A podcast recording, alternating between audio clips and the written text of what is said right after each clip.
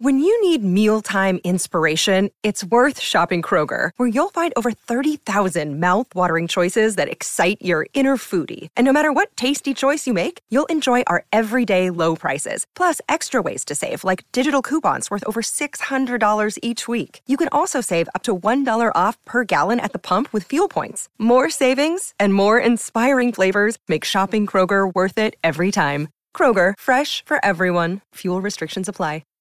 Before we get to it, make sure you follow us wherever you get your audio podcast. Just search FFSN, that's Rather Cavalier. Give us a five star rating on Apple and Spotify. Also, check out our cast shorts on the Know It Alls YouTube channel. Now let's get to it.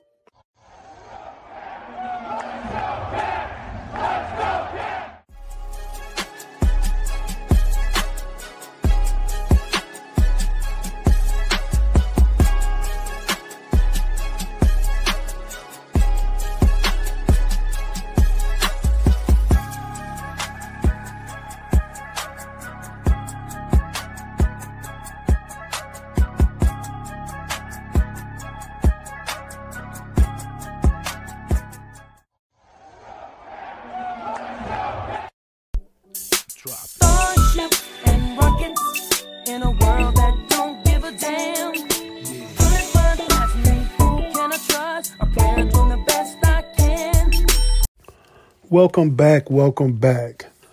Thanks for listening to another episode of the That's Rather Cavalier podcast. I'm one of your hosts.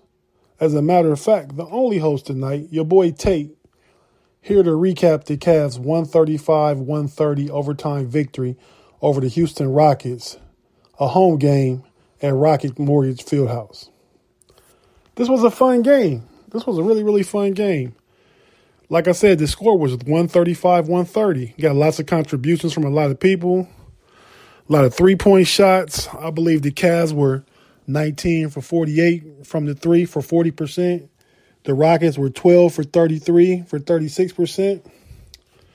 Got a lot of good contributions. The Cavs had 29 assists to the Rockets 34 assists.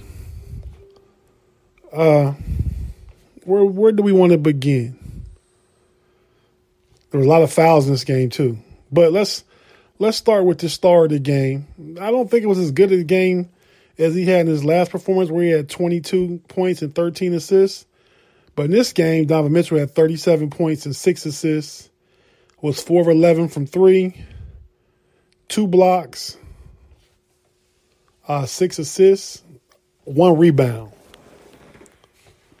He got a lot of help from Max Strus, 17 points, 3 rebounds, and 2 assists, and Max was 3 and 9 from three point range.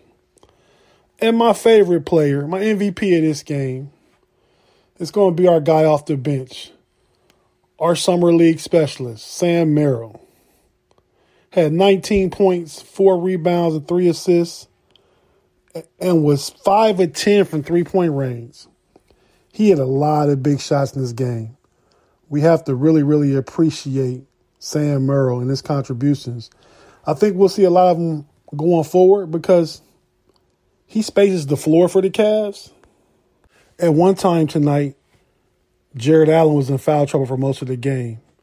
They had Dean Wade in, would put in Tristan Thompson, but then the Cavs went with a small ball lineup. You know, kind of spread the floor out. They had Niang playing five.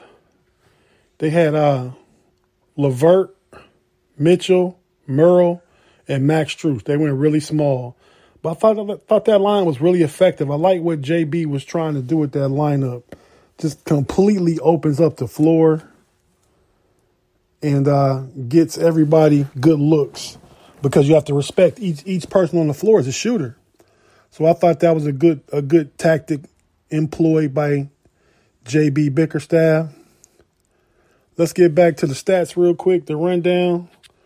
We got our boy, uh, Caris LeVert off the bench, 12 points, 7 rebounds, 5 assists. Niang, 10 points, 2 rebounds.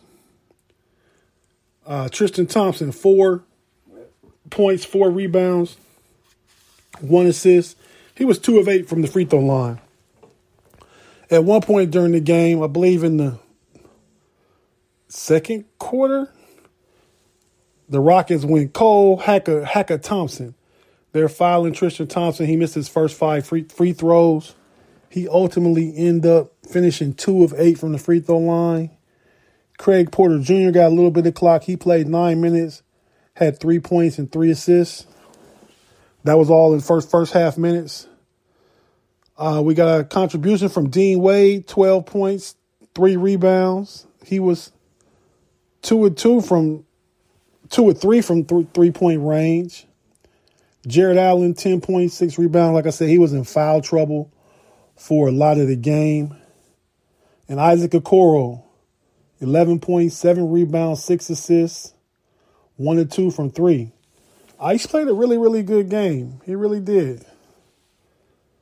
Uh, as far as the team statistics, 25 personal fouls by Cleveland, 32 by the Rockets. As I said, they went to Hacka, Hacka Thompson at one point. The Cavs had eight blocks in this game. That's a that, that's a really good number. Shows it shows that they're really trying to trying to play some good interior defense. I like that. Uh, let's talk about Houston Rockets. They they they had a, they had a good game. Their bench was really productive. I really like the kid Sengun. They're big. He's really nice. He had 21, 8, and 6. Uh, Fred VanVleet had 27, 8, 8 rebounds, and 17 assists. It's a really good game from VanVleet. Off the bench, they had uh,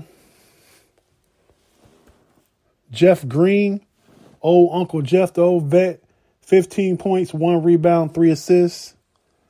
Tariq Eason, 14 points, eight rebounds, two assists, one block, four steals.